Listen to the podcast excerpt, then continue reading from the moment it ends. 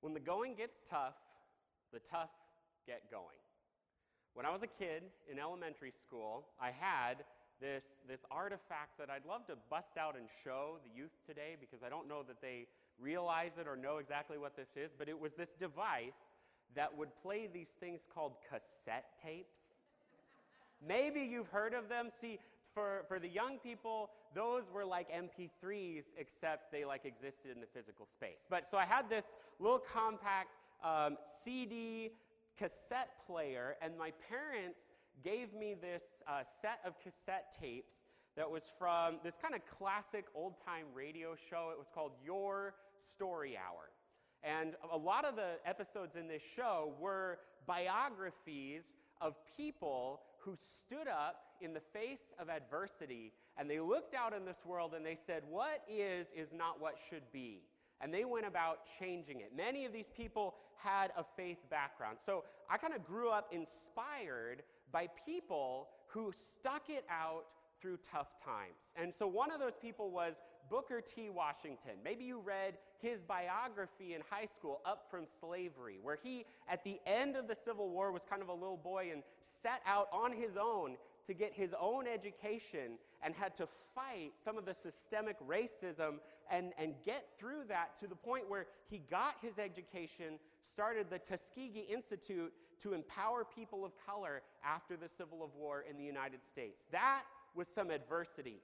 I was also inspired by the story of Louis Pasteur. Louis Pasteur was a pioneer in the field of science, and he worked around this thing that no one had heard of, that maybe you've heard of, called a vaccine. And so he started to pioneer a rabies vaccine, and I am very grateful that Mr. Pasteur went and did that. Um, and so he also, uh, he also pioneered the idea of pasteurized milk which is also a really important thing. So he was a scientist who went in the face of adversity. William Wilberforce, who fought to abolish slavery in the British Empire. Corrie Ten Boom, who held on to Jesus in one of the darkest places that has ever existed in human history, the Nazi concentration camp. And in the middle of adversity, all of these people held on to hope and they did what they could to make this world a better place. And many of their writings and their life echo forwards to today and impact how we live today. So, listening to those as a kid, I also really like to listen to stories about people who face adversity today. And one of my favorite podcasts is the How I Built This podcast. And they interview entrepreneurs and founders and people who start things that we all know, like Southwest Airlines and Home Depot. And I love to hear the stories of these people who set out because it doesn't start out with just a nice, easy road all the way up, just a flat, easy path, stroll in the park. No, they had these moments where the brutal facts of their reality closed in around them and they had to keep going. One of my favorite stories has to do with the ring doorbell. Now, I know that some people in our congregation have ring doorbells because we went and did all those worship packet things and like laying those on your front doorstep. So some of us I know have ring doorbells. The way a ring doorbell works is it's a little block that you put on your, your door, and it's like a doorbell, but it hooks up to a webcam on your phone. So, home security system, you press the ring button, and then the video pops up on your phone, and you get to see who's there. Um, there's a couple times where the small group that I, I have, I host, I lead the small group, they host it, and they were like out of town and borrow, letting us borrow their living room so we could do the small group. And I went up and pressed the ring doorbell button and had to wave at them. Hi, guys. Have fun in Boise. But so when those ring doorbells first went out, the founder had spent years crafting this product and trying to take it to market. And on Christmas Eve, you know, this is their very first Christmas launch, which is kind of important if you're trying to sell a product. There was this little bit of code that slipped in to the production, and all the doorbells went out, and the little bit of code affected this kind of important thing where the webcam wouldn't work which is kind of the whole point of the Ring doorbell. So they've shipped out hundreds of thousands of units. It's not going to work. And so they're just like, we built this thing not as a software, it's not built to be updated. It's just blocks that we sent to everybody. And they go to Christmas Eve dinner just super depressed. Like we've put everything on the line here, and in the middle of it, he realizes he's like, wait, what if we use the webcam communication to like go to the app in the back end and send the little piece of code that's going to fix it. They have this idea, they go try it out, and it works out. And so there's stories of disruption and also stories of hope that endures in the middle of disruption. We're in a series here at Dallas Church called Disrupted, and we're doing that because we've all been disrupted. How many of you had 2020 go according to plan? Nobody! No! But here's the, the, thing I know about disruption you were disrupted before 2020. At some point in your life, in 2019, in 2018, in all the years leading up, we have all faced disruption of different levels. Sometimes that disruption is like a 10. Sometimes it's like a 6. Sometimes maybe it's a 1 or a 2. But we always have to face adversity. That's part of life on this planet. So, in this series, we have talked about how disruption causes us to go back to basics. We've talked about how having emotional, financial, and margin in our time allows us to navigate disruption. We've also talked about how disciplines can carry us through disruption. And what we're going to come down to today, the last thing in our disrupted series, is that durable hope carries us through disruption. Durable hope carries us through disruption. And I'm going to use that phrase, durable hope, because that word hope gets thrown around a lot of times.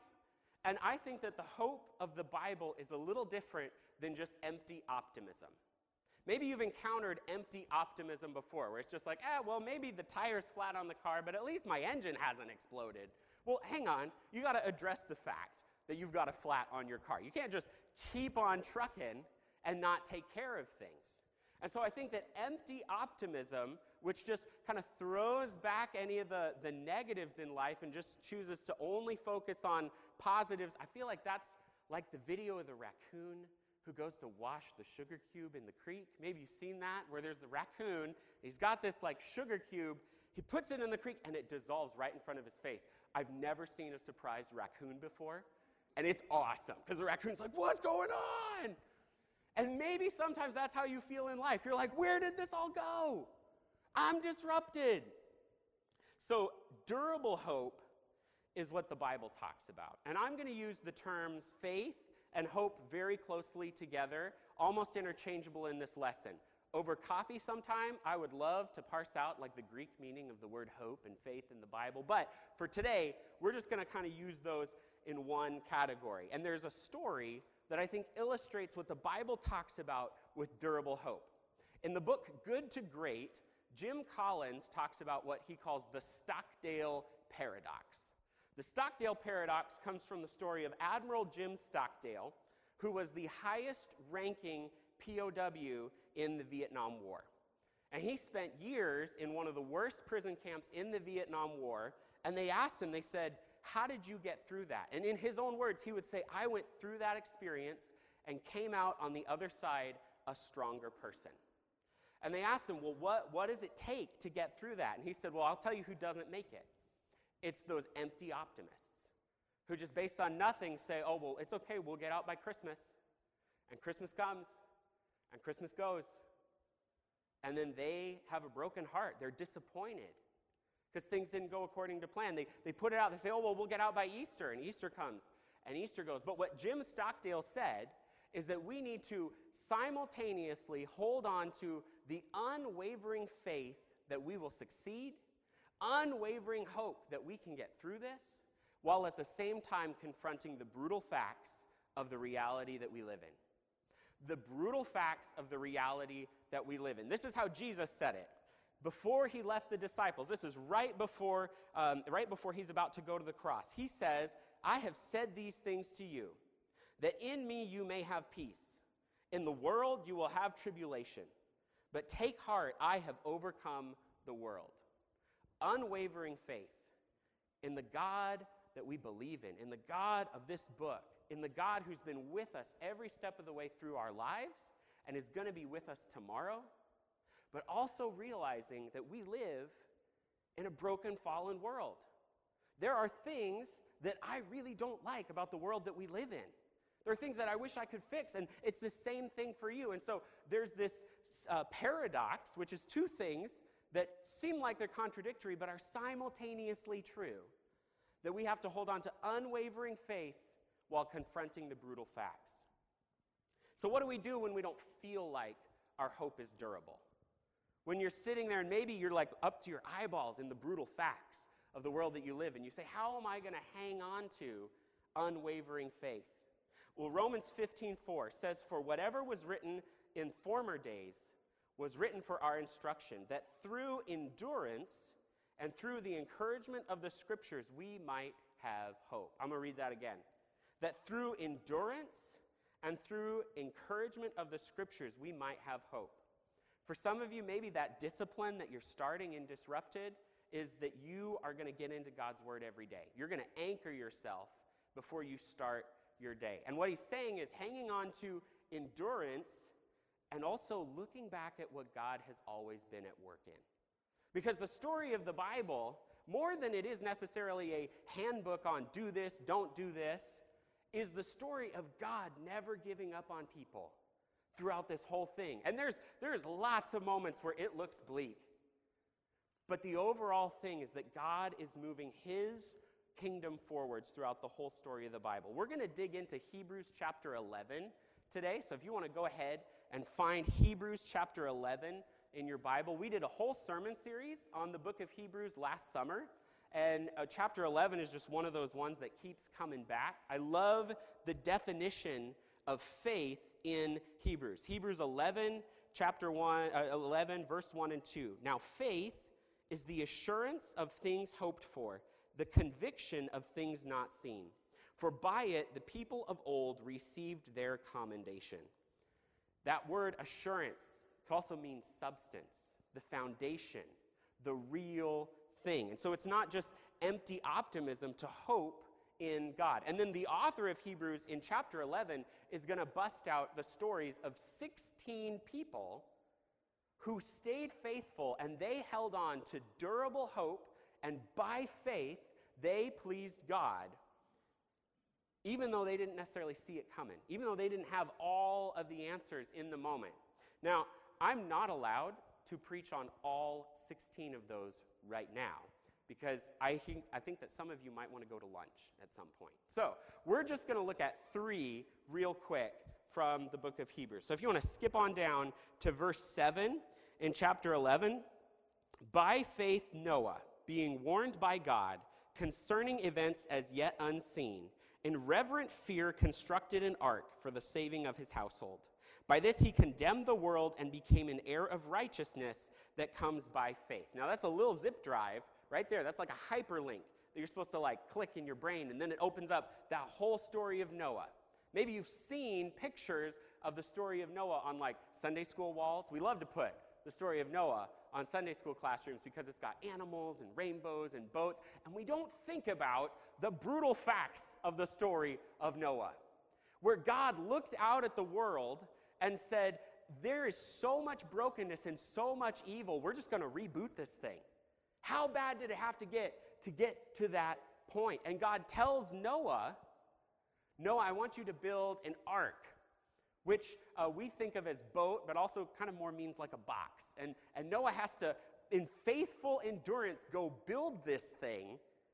And you want to think about that process. Like, you know, God comes to me. I was, I was thinking about what would it take for God to tell me to like build an ark?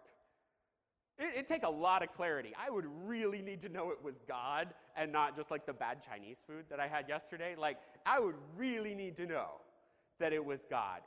And Noah gets that promise from God, and according to the Genesis narrative, he builds that for 120 years. That's a long time to spend on a project. That's a long time. I, ben, you asked me to do a project for 120 years. I don't know, man. I don't know. And, and maybe you want to zoom out and say, okay, let's put it in perspective. You know, Noah in the Genesis narrative is going to live a really long time, upwards of 700, 900 years. Okay, so maybe we put that into kind of our context. That's still 12 to 15 years 12 to 15 years. And I don't know if there were moments along that time period where Noah like threw the tools down and said, I just don't believe in a flood, man. I just don't know. That's, that's not recorded, but I can imagine the emotional journey that he goes through of saying, I have to hold on to this promise from God. And what ends up happening? Well, God saves his family and all of humanity as a result of Noah's faithfulness. Let's skip down one more verse, verse 8. By faith, Abraham obeyed when he was called to go out to a place that he was to receive as an inheritance. He went out not knowing where he was going. God comes to Abraham, who lives in, at that time, what would become Babylon. And Abraham lives in this city. He's got his life. He's wealthy. And there's a little irony to his name because the name Abraham means the father of many. And this guy named the father of many doesn't have any kids. And he's getting older. And he is. He's an old guy at this point. And God says, I'm going to give you a child. God gives Abraham an impossible promise. You want to talk about the brutal facts of his reality? He's like, there's no way that this is going to happen. But he obeys God and takes one step after another. And I do think if you look at the whole story of Abraham, there's moments where he tries to force it, where he tries to kind of force God's hand, and that doesn't end out well. That, that's when things go south. But when he's trusting and obeying God in that process, his faithful endurance pleases God and moves this story of the Bible forwards. Let's do one more. Abraham has a son named Isaac. Isaac has a son named Jacob. And Jacob will eventually have 12 sons, but number 11 is this punk kid named Joseph. And Joseph was the littlest of 11 brothers, which, if that doesn't give you a complex, I don't know what will. But so he's the littlest of 11, and he has this dream that's a vision that everyone else is bowing down to him, that God is going to put him in this place of authority. And of course, all 10 of his brothers hear this and they're going to gang up on him. And I think this is a tad extreme for family dynamics. And if this happens in your family, we need to have some counseling conversations. But they end up shipping him off, getting rid of Joseph. And he goes through this terrible like story arc if he gets sold into slavery in Egypt, he works his way up in the household, gets accused of a crime he doesn't commit. He's back in jail, and then overnight, God moves him from the prison to be the right hand man to the Pharaoh, the most powerful man in the world at that time. And God moves him into that position of power in the world. And I don't know what Joseph's emotional journey was like on this. Maybe he was kind of just along for the ride. Maybe he gave up or forgot about that promise. But in the end, even if Joseph may have given up on God, God never gave up on Joseph. And his endurance, his hope, was durable through all of that time. Now, here's what's interesting the author of Hebrews doesn't talk about any of that when it's going to mention Joseph. The author of Hebrews mentions this thing that we would kind of throw away if we were reading the book of Genesis. Here we go, verse 22. By faith, Joseph at the end of his life, made mention of the exodus of the Israelites and gave directions concerning his bones. Now, that's the part I leave out when I'm teaching the Sunday school lesson about Joseph. Like, we're going to color the rainbow coat, but we don't talk about the fact that when Joseph was going to die, he told his descendants, he said, Take my remains back to the promised land. Now, think about this for a second with me. Why does that matter? What do you know about Egypt and Egyptian history. You ever seen The Mummy? Where they build these elaborate temples to the, the higher, the political power, the royalty that die and pass away? Egypt was all over that. They love to build these kind of golden sculptures and preserve the bodies and all that. But Joseph is saying, I'm not buying into that. I'm not buying in to this Egyptian materialistic world around me. My hope is in the promise of God and what God said was going to happen for our family. And so Joseph, by faith, looks forwards to what God is doing instead of getting sucked in to what's going on around him. In Hebrews 13, Hebrews 11 13, it says, These all died in faith, not having received the things promised, but having seen them and greeted them from afar, and having acknowledged that they were strangers and exiles on the earth. For people who speak thus make it clear that they are seeking a homeland. If they have been thinking of that land from which they had gone out, they would have had opportunity to return. But as it is, they desire a better country that is a heavenly one. Therefore, God is not ashamed to be called their God, for he has prepared for them a city. These people, their story, the encouragement that we can take from it is where their focus was. They weren't focusing on the world that was around them. And there's a lot that would give us anxiety if we focused on the world around us right now. But the encouragement for Jesus' followers, the encouragement for us, is that God is doing something bigger and better, and that we have hope in a future country, in God's kingdom, in the fact that everything that Jesus said he was going to do in coming back and making the world right, we believe that because when he said he was going to rise from the dead after dying on a cross, he did that. And so, you know, we're, we're expecting him to be two for two. Right now, he's one. So we're expecting him to be two for two on this. So, durable hope, when I was discussing it with one of our elders, he told me durable hope is like a fishing line. It's thin, you can kind of barely see it. You go to the same fishing spot over and over again, you put the line in, you lose hooks, it gets knotted, it gets tangled up, it's messy, but you keep going back. You keep going back. And that's, that's how fishing works, like over and over again. Sometimes you get it, sometimes you don't. I think that durable hope is like what the philosopher Nassim Nicholas Taleb proposed in his book Anti Fragile. I love this idea, I love this word anti fragile. Hope is the opposite of fragile. Now, think about what's, what's fragile. You ever broke something glass before? I have. I broke lots of my mom's precious glass things when I was running around the house with my brothers. Something that's glass or something that's fragile, when you apply pressure, it breaks real easy. So, what's the opposite of that? Well, it's, it's not something that's strong like rock, so the opposite of glass is not necessarily something strong like rock, because what happens if you take a jackhammer to concrete? It breaks when the pressure is applied.